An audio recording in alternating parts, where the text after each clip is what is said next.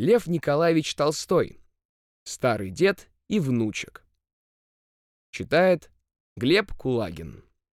Стал дед очень стар. Ноги у него не ходили, глаза не видели, уши не слышали, зубов не было, и когда он ел, у него текло назад изо рта. Сын и невестка перестали его за стол сажать, а давали ему обедать за печкой. Снесли ему раз обедать в чашке.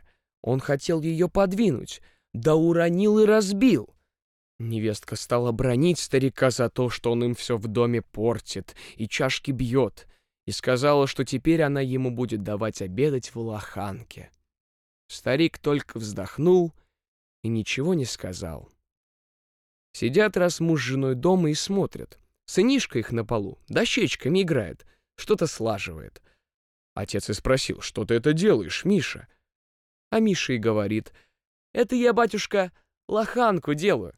Когда вы с матушкой стары будете, чтобы вас из этой лоханки кормить, муж с женой поглядели друг на друга и заплакали.